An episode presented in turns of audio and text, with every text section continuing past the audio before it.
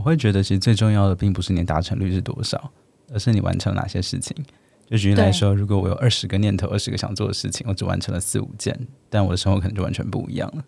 就是每个人状态不太一样，是因为新年目标其实就是目标设定，对，所以刚好在新年这个时候，你会觉得要有个焕然一新的感觉，对，还有一个里程碑。回到目标，我觉得最重要的是，都是先回到说，你真的最在乎的是什么。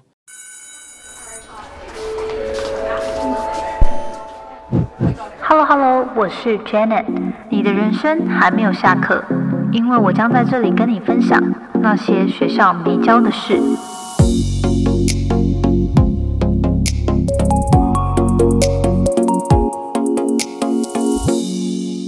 新年快乐，不知道大家有没有发现，那些学校没教的事停更两周呢？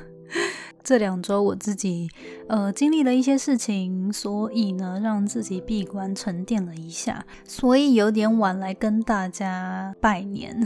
还好我们还没有过农历新年，所以我觉得还在这个一月的期间呢。不知道有没有人跟我一样，可能还在。准备还有规划这一年的一些计划，然后做一些调整当中。那所以今天呢，就挑选了在二零二零年曾经帮助我很大的一集关于新年定定目标的一个内容。这一集一直对我来说都影响很深，然后收获满满。所以今天呢，就今天的内容呢，会将我重新稍微剪辑过的版本呢，发布在。内容里面，如果你今年还没有定定目标的话，或者是你现在还没有头绪，到底怎么样正确开启新的一年的话，欢迎你就收听下去。那今天呢，也跟大家首先公告几件事情。第一个呢，就是如果你是多年来都一直有在收听我们节目的粉丝们呢，应该都知道，从二零二一年呢，Jenny 就开始会制作专属送给。粉丝和听众的。正能量引言书签，那今年二零二三年我们也一样有制作，然后希望送给所有支持我们的听众们。那限量只有一百五十份，如果你有想要拿到这个书签的话呢，可以赶快去资讯栏的 Google 表单填写收件资讯。那我们会在二月之前把书签寄出，希望你会喜欢今年的书签呢。我自己就是每年都很爱用这些书签来，就是陪。陪伴我的阅读时光，希望你们也会喜欢。呃，第二件事情呢，就是因为今现在是在一月嘛，所以我就觉得，诶，最近是一个很棒的时间，帮助大家稍微调整一下自己的步调，然后呢，进行目标规划，然后展开新的一年这样。所以，呃，也提醒，就是今天分享的内容呢，听完之后，如果你有想要了解怎么样更有效的。就是执行或填写目标的话，我们之前也有在第一百三十集分享过如何透过 SMART 原则，呃，定定有效而且可以执行的目标。很推荐你把今天的内容听完，呃，想更进一步也可以去听一百三十集。然后对于书签领取感兴趣的话呢，可以赶快去表单填写。那我们在节目开始之前呢，因为这个节目是访谈嘛，那但是我就想说，今年也可以这一集呢，也可以在开始之前跟大家分享一个引言，就送给大家。那今天想分享的这句话呢，是这么说的：Two things define you, your patience when you have nothing, and your attitude when you have everything. 我不记得我之前有没有分享过这句，但是我今天看到还蛮喜欢的。他说两件事情会定义我们，第一个是当你一无所有的时候，你的耐心；再来就是当你拥有一切你想要的时候，你的态度。那我觉得，呃，这个耐心的部分啊，还有态度，真的是，呃，近期尤其我们在规划我们的目标的时候，会去思考的吧。因为很多时候，我觉得。相信可能很多人也经历一样的状况，就是我们可能不管在追逐梦想或呃想要实践一些事情，但是这些事情需要的时间、体力、精力，可能比我们想象的还需要来得更久。然后我们就会开始怀疑说，到底这条路是不是正确的？我要不要继续走下去？或者是接下来该怎么办？等等，就会有很多的怀疑跟挑战。那我觉得这边说到就是。能不能有那个耐心，在你还没有达到目标的时候，持续的相信自己，持续前进。而当你真正达到目标的时候，你是不是可以保持持续的保持用正向、谦恭，而且是呃对人和善的方式去跟人家相处？那我觉得也是非常重要的。所以今天就跟大家推推荐，今天就跟大家分享这句话。好，那我们就进入今天的主题。那这一集是重新播送，呃，调整剪辑过后的第七十五集，是二零二零年年末采访 Jacob，呃，人生教练 Jacob，他同时也是创业家的一集。那希望你会喜欢，我们就开始今天的节目吧。今天邀请到的人，还有我们要谈的主题，非常适合年末要迈入新年来来去探讨跟学习。所以，我们今天就是邀请到微量计划这个公司的创办人 Jacob 来跟我们聊一下他的创业故事，然后他们如何。进行手账的募资，然后他们的手账就真的很漂亮，我就也想要多了解他们这个理设计理念背后的故事。跟主要的主题是想要谈新的一年，我们可以怎么样定定自己一年的目标，然后是可以坚持执行、做出改变的。好，那我们欢迎 Jacob。Hello，Hello，先请你来跟大家自我介绍一下。嗯，Hello，我是 Jacob，然后我的团队叫做微量计划。我们就是有在办不同的工作坊，然后进行过三次群众募资，也办过一个蛮特别的展览，叫最底线的一年。然后我自己本身有在做 life coaching，就是一对一在协助人思考人生。因为我自己当初就是在我认识你好一段时间嘛，然后其实当初会认识你，知道你这个人，是因为之前在湾区工作的时候，湾区的朋友介绍了你。然后那但是那时候你已经在台湾工作了。然后后来我才发现，原来你也是 CMU 的学生毕业生。然后我们两个，我们两个都是就是卡内基美容的毕业生，所以我会很好奇，为什么当初念生医工程，然后又是名校，可是变成就是走到现在自己创业做 life coach，是是怎么样的一个历程呢？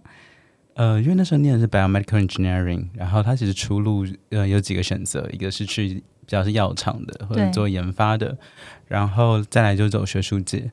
然后其实我个人在做实验上面没有很厉害，就是我是那一种，就是理论数据很 OK，或者在推测的很还蛮强的，但动手的时候常常会发生实验室惨剧。呃，可能实验结果是漂亮的，但是可能桌上都是水啊，或者各种情形。然后另外就是因为跟生物相关的题目，其实比较难有自己的生活，就是你要照顾实验动物是各种的。对对，然后其实蛮后来就大家确定说我不会想要在药厂工作。也不太想要走学术界，就大概知道那是什么样的生态。呃，其实曾经也蛮期待的，但是算一算，就是如果我要念博班，生物医学工程大概是五年起跳，然后博士后三年，然后以我认识的，就是的教师们，如果能找到教职，其实是已经很厉害、很厉害的。但前两年的生活也非常的可怕，然后就算一算，未来十年长这个样子，就是不是无法接受，但真的不会到太期待，所以就没有走这一块。但也是因为这样，我就进入了一个我有一个很棒的学历，但是我也不知道自己能做什么，想做什么，就摆着一个一张牌很强的牌不去用，然后就会纳闷说，那到底现在可以怎么办？然后也是因为自己有这样的需求，才会更了解说，呃，怎么去理清可能你很在乎的是什么，或者是在你在迷惘迷茫的时候，也许是经历过哪些问题、哪些思考，可以找到一些曙光、一些机会，然后怎么样把它转变成实际的变化。所以你那时候是因为自己。有点茫然，不太知道可以可以往哪走，开始接触 life coaching 这一块。我觉得从自己名校，然后读生医领域，到你真的自己变成 life coach，然后又去创业，还是一个蛮大的 gap。那个转换是怎么发生的？呃，就像你说的，它是好几件事情同时在发生。嗯，毕业后在工作，可能你跟朋友聚会就变成抱怨工作大会。对，真的会就。对，所以所以其实你那时候先先在生意相关领域工作。呃，其实不是，我当时算是先给自己一个小的 gap year，所以我是在一个算是活动计划的团队，对，是一个蛮特别的经验。对，然后后来就是开始在想说，到底自己能做什么，想做什么，因为毕竟有过去的学术训练，就会想要把它当成一个研究计划来进行，然后以为是一个三个月的计划。然后就开始大量阅读，然后大量去找资源、找资料去理清，但是发现就是真的很杂，而且它的它其实它的属性很尝试跟灵性的或是宗教的开始混在一起，因为都跟人生跟未来相关。嗯，所以有些东西你觉得是特别有效的，有的觉得还好。然后我觉得最特别的一个发现是，呃，关于未来、关于人生规划的事情，就是每个人自己的答案才是最重要的。对，它没有那种普适性的答案跟原则，但是你的答案对你是最有力量的这件事情的，它比较违反以前理工科的思维跟想法。所以当时就其实收集了一些练习，然后一些内容，然后有跟朋友在宝藏岩办过一场很小型的工作坊，但是内容就是参与的人都觉得很棒，然后觉得是很很特别的经验。后来我就是跑到美国西谷那一边，然后当时去的时候就是呃，就是我参加了不同的活动，那有好几个 Star Weekend，那我运气还蛮好的，就是我在的组别就我是冗员，但是我在的组别都后来的是后来夺冠的队伍。哇！然后因为大部分的活动就没有后续了，然后就会在想说有没有一些 project 是我真的接下来延续要做的。不知道为什么那个时候就想到当时办过那场工作坊跟收集的这些东西，因为它其实跟我本来了解理解的地方差很远。然后就把它做成英文的内容，然后当时在美国那边的朋友也有看到，然后就有人跟我讲说，如果你对这真的你是真的很想做的话，有个职业叫 life coaching，他们有一些技巧跟方法，就是跟这个特别相关，你有没有兴趣去学习一下？呃，那是一个跳的很大的一步，因为真的 coaching 这件事情，它它的确有些认证，但它跟一般大家在想的认证并没有到那么像，对。然后当然就会怀疑说，到底是不是在骗钱啊？到底在干嘛的？对。然后有一个朋友推荐组织就去了，然后比较特别的是，可能我刚开始在练习的时候的那个经验就很好，而且。呃，case 也很强，就是刚开始找朋友练习，但是就有人找到自己的很梦幻的工作，然后有人后来又成立自己的非营利组织，然后要开店的，然后各种转折变化的，但也可能是我运气很好，我是找对朋友，对，哦，所以刚开始就有蛮强的信心的，对，所以这这一切就是在那 gap year 发生的。然后后来就开始算是就往这个方向走了，应该就是家人支持，所以那其实不止一年。他是刚开始是 gap year，然后我现在去一个地方实习，然后后来想要申请学校，然后后来实习的地方变成转正职，然后转正职弄一弄，然后再来再跑去美国这样的形式。哦，哇，对了解。进入今天想要请教你的一个正题，就二零二，我觉得二零二零年就今年，我觉得大家可能都。很多计划被打乱了，然后整体对整个社会来说都是蛮混乱的一年。那现在其实很多人在整顿，就十二月在整顿自己心情、反思的时候，我觉得我很多听众其实也蛮注重 planning 的，然后呃去反思啊，然后去规划未来。那我觉得新年将至，我就想要跟你讨教一下，有没有什么方法可以帮助你制定新年目标？那这个是因为我当初就是有看过一本书，叫做他叫 John Acuff 吧，反正他的书叫做 Finish，然后他里面曾经就分享过一个数据，就是说九十二 percent 的人定定自己的新年新年目标都不会完成，就是整体来说有九十二 percent 的人他们不会完成自己的新年新年目标，然后就觉得这非常高诶，就是大家每到新年都会为自己有一些期许，可是就是。没有人教我们到底要怎么样设定正确或合理的目标，我觉得，所以导致就大家可能前三个礼拜很认真，然后从一月中过后，大家就开始 开始就进入到一个比较荒荒废的状态。所以我今天觉得我们可以讨论一下，比如说你自己有没有什么一些方法或心态，在制定你新年目标这一块，然后可以跟大家分享。想就问一下，就是那九十二趴指的是九十二 percent 的事情没被完成，还是九十二 percent 的人根本没开始，还是就是九十二 percent 人没有完完全完成自己的新年目标？九十二 percent 的人没有完全完成自己的新年目标。那我觉得那个完全完成真的还蛮难的。对，所以那本书的 title 叫做 Finish，就是你要 finish 你的。给自己的目标或什么的，对。但我记得那时候我就听，因为我是听他的一篇文章，以比如说我们平常接触到大家的反馈啊，或是你自己这边有没有曾经有一些 case，就是大家对于自己目标定定上，是不是常常会有哪些困扰？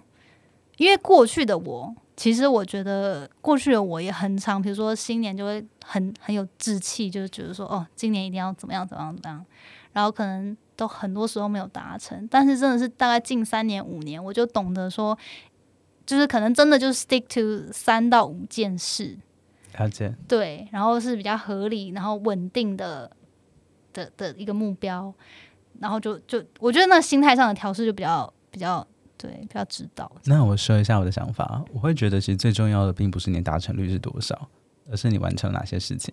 就举例来说，如果我有二十个念头，二十个想做的事情，我只完成了四五件，但我的生活可能就完全不一样了。就是每个人状态不太一样。是。然后回到目标这件事情，因为新年目标其实就是目标设定，对，所以刚好在新年这个时候，你会觉得要有个焕然一新的感觉，对，然后有个里程碑。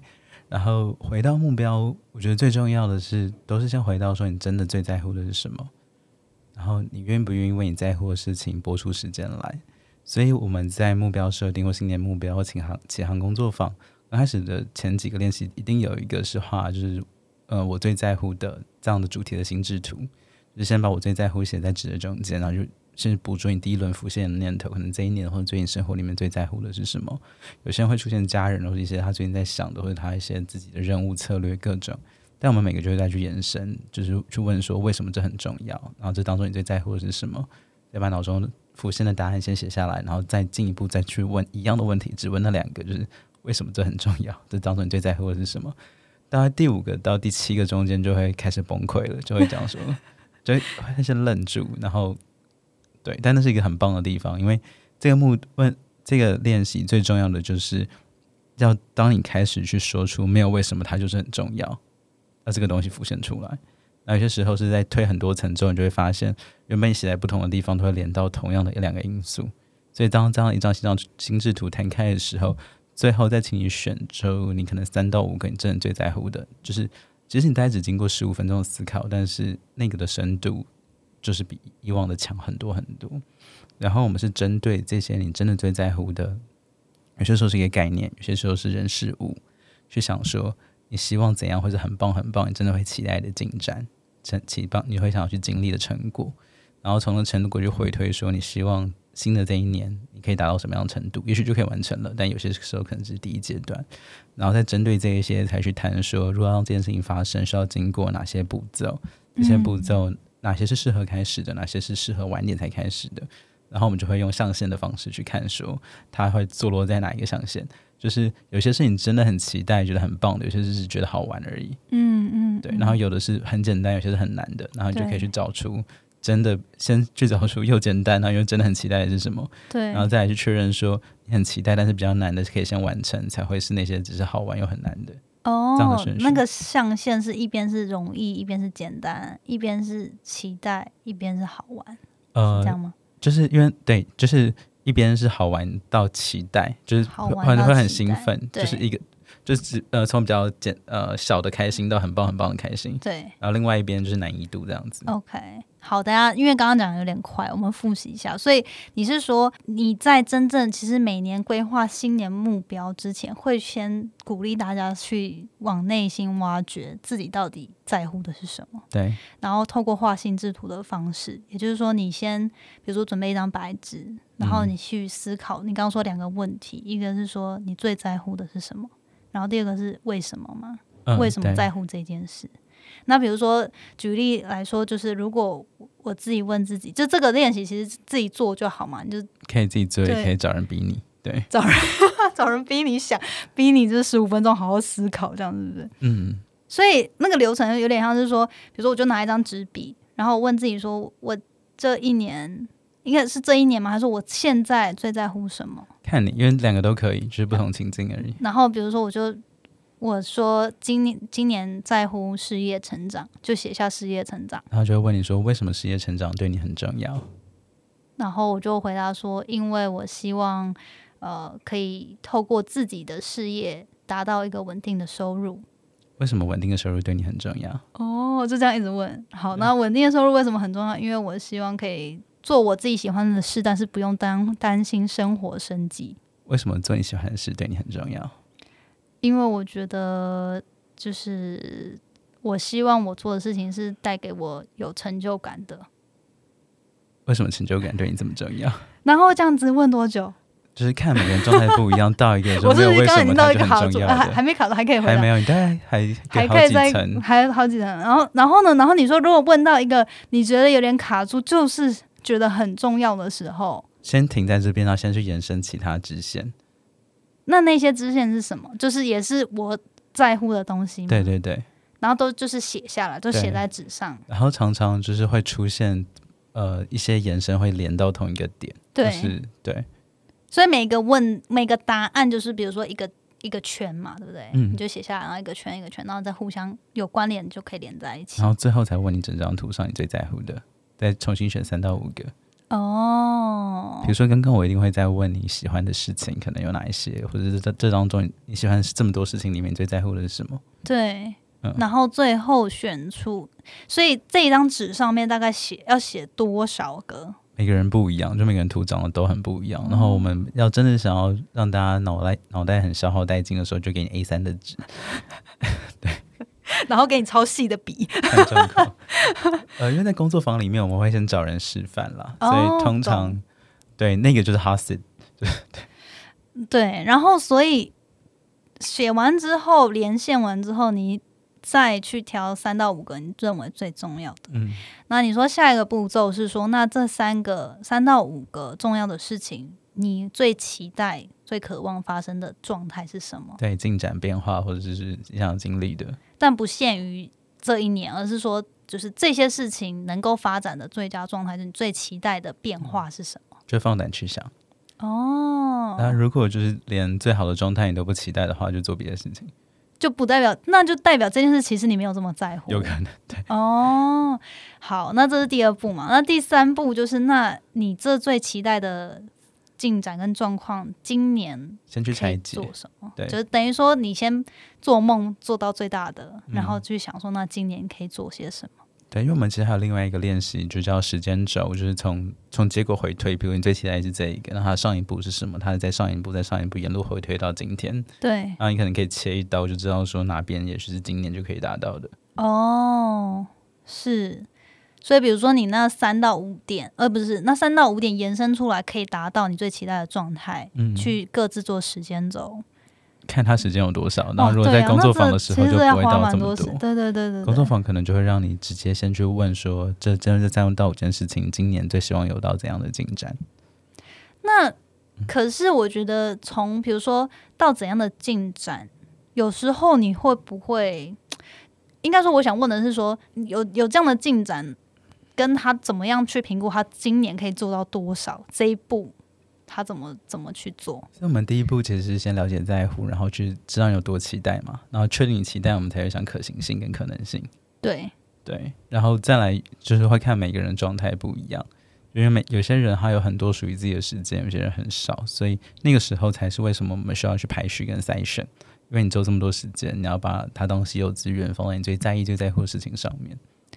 对，然后你说哦，所以你那些列出来之后，那象限那部分是等于说去帮你做筛选对，就确保你你投入的时间是在你真的最在意的事情上面。哦。然后，因为如果你把时间花在你很在乎的事情上面了，或是人身上了，其他事情进展还好，你就不会觉得自己好像少了什么。嗯，但如果你有更在意的事情你没有去做，然后只是做了其他好像有点好玩的事情，你后来就觉得我到底在干嘛？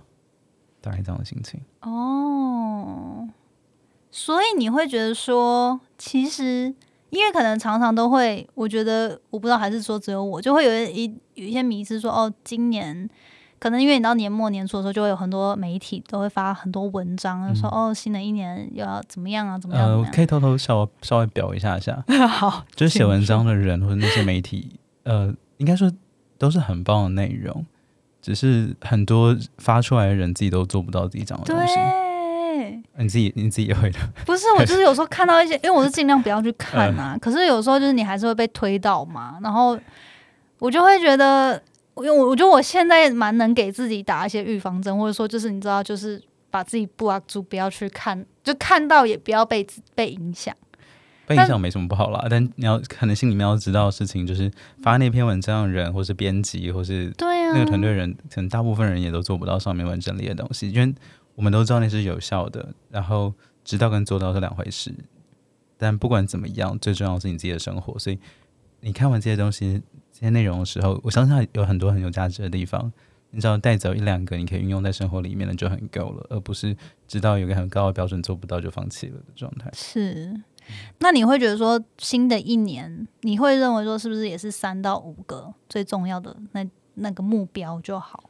我觉得看人呢、因为每个人能吃的数量不一样。我自己是喜欢一到三个，然后有些人可能要呃，更多，一到三个，因为有些人可以很专心，有些人不行，然后有些人是事情多了就会开始混乱。对对。那你比如说你那一到三个会是那个目标会大概是会你会写成什么样子？就是你会写得很具体吗？比如说真的要呃在今年结束之前完成几个案子之类，就是你会怎么样去描述你想要达到的事情？我比较喜欢的是定一个方向，然后过程弄得很弹性，然后偶尔设 checkpoint，我比较比较是那样的状态。然后我会直接设几个里程碑，嗯嗯，然后我嗯会设法就是让前面的几个月是很好玩的，就是让我会很期待马上可以下上手的东西，哦，我觉得蛮重要的。对，了解了解。那所以你这些就是你这些也是在你自己定定目标都是什么时候？就是你也是在年末年初会好好让自己有一个时间，就好好思考规划吗？还是说甚至你在去就今年六月就 就已经开始制定了吗？我会觉得其实因为在创业的关系，所以这些东西就是放在那一边的，就是你可能本来就已经想过，然后偶尔再确认一次。嗯嗯的情形嗯因为就是你手边有的资讯、有的资源，你没有的经历就变得不一样，你能打的牌就不一样，你能走的方向就不一样。但是，就是最终的你在意的东西，其实你一直都知道是哪一些。是是，然后就是可能定期再 review，然后 update 一下。因为我觉得很重要的事情是定这些目标，不是为了逼死自己，对而是让你可以好好感受生活，跟去珍惜、去推进，然后让你让你的生活越来越成为你自在、舒服、你喜欢的样子。对然后如果你如果你是逼死自己的状态，那反而就是完全背道而驰。对对，我觉得那个有点应该是说提供你一个指引的方向，不会说你就可能生活工作一忙，然后你就忘了其实你最在乎的事情或你想要成为的样子。那那像你说的，我觉得你你在制定目标也会提供自己一些好玩的理，那个叫什么好玩的理由吧，跟一些呃事情，让你保持新那个期待感，跟去制定一些 checkpoint，我觉得这是很蛮重要的。分啦，就是有些是你一定想达成的，有些是好玩的。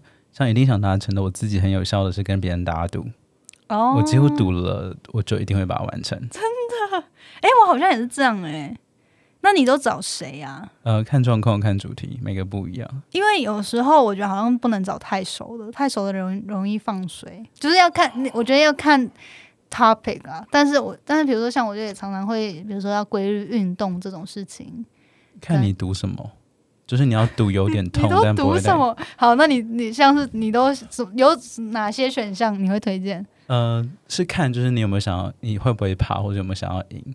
像我知道有人赌的是可能一顿会痛的饭钱，就是嗯，是真的，你要就每个人的能力不一样，对对对对就是刚好痛在哪里。对，然后像我会想要跟别人赌伏地挺身，然后别人不会跟我赌，然后没有赌说什么从台北走，不是从淡水走到中山之类的，就是每个人可以赌的是不一样的。嗯遇过最扯的是，但我记得我记得他那个应该已经输了。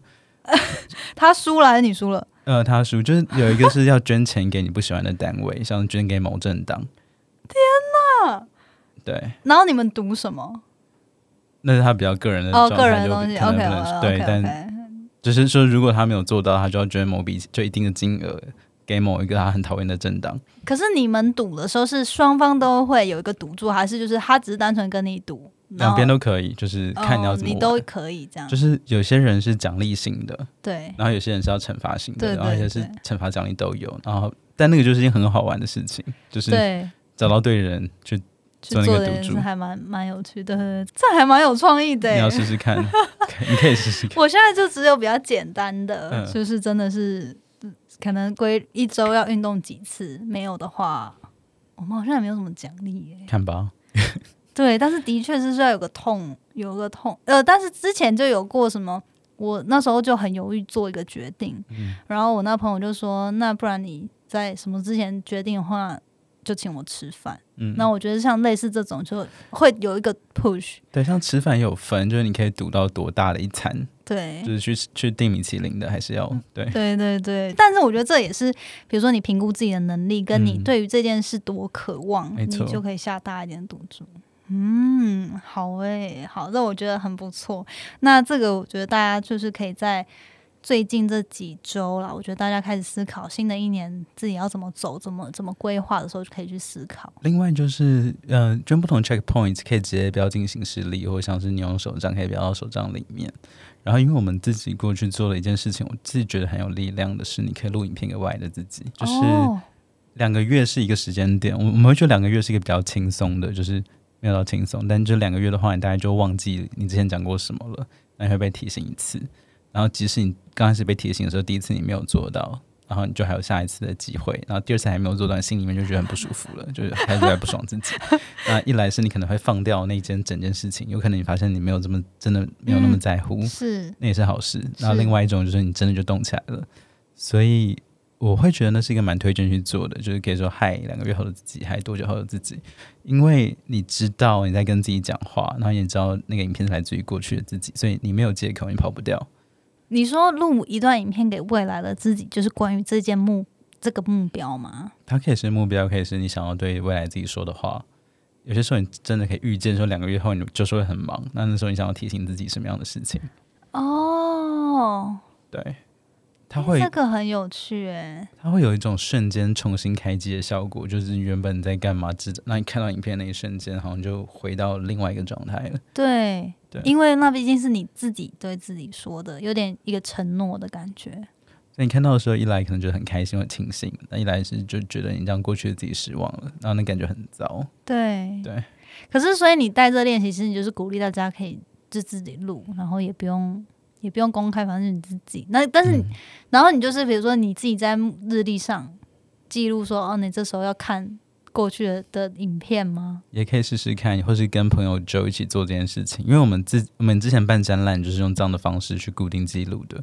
然后是加摄影棚的方式去玩，所以他可能效率又更强一点。但我们有听一些粉丝有讲说，他们自己有在试，效果也很好。其实说起来执行不难，但我觉得有时候可能大家一开始会觉得蛮尴尬，就如果没有大家一起啊，或者是就他可能自己要对自己录，然后你两个月后然后回来看。这件事好像是比较，因为我自己想象好像有点害臊的感觉。哦，他很害臊。对 对，这是个不是个，他需要持力。对对，就是不是个大家好像真的会 comfortable 去做的一件事。所以我们很想推，但我们也不太确定怎么推。对呀，这件事好像是如果是个小挑战，就或者是三五好友一起做，好像会比较觉得，嗯。好，这这可以试试看诶，很强力推荐。对，它真的是会改变生活的一件事情。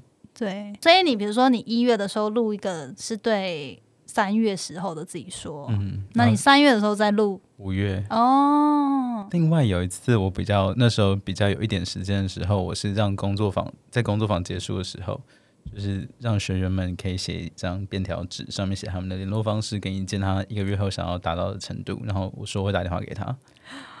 然后呢？我真的有打，大概一半的人有接吧。然后就是问说，那是很有趣的。然后有些人是放掉，然后有些人是有很棒、很棒、很棒、超乎想象的进展。对，都有。那他大部分的人，就是有接的电话那些人，他是记得你会，他记得他跟你有这个约定的吗？他会记得，但他会先愣了一下，说：“哎，一个月了，哦，时间到了。”对，这很有趣，哎，我觉得蛮特别的。然后就是当你知道说你会被问，就会是另外一个心态。对，好像内心就会有一种。有有一个，也不是说压力啊，但是就是好像有一个，也是一个外在的羁绊在哪里吼，就你会想到说，哦，对我还跟这个人约定说，因为我之前有看过一个人人，他也算是一个人格特质的测验吧。人对于 expectation 就期待这件事是有分四类人，嗯，然后我的就是我很我是那种外在给我的压力，我比较容易去完成的。对，那有些人是自发性的，他就是人家越给他压力，他越不想做，他是要自己自己决定要做这件事，他就很容易坚持。类似这种，然后有四种，所以我就觉得，如果是我对于，比如说我跟某个人约定了，然后尤其那个人可能是我的 mentor 或是我在乎的人，我就会更想要去符合，就达到那样子的约定或期待。我觉得蛮需要找到你自己的使用说明的，每个人都不一样，真的。所以这种也是，就是要靠挖掘内在，然后多去学习，哦，认识自己的一部分。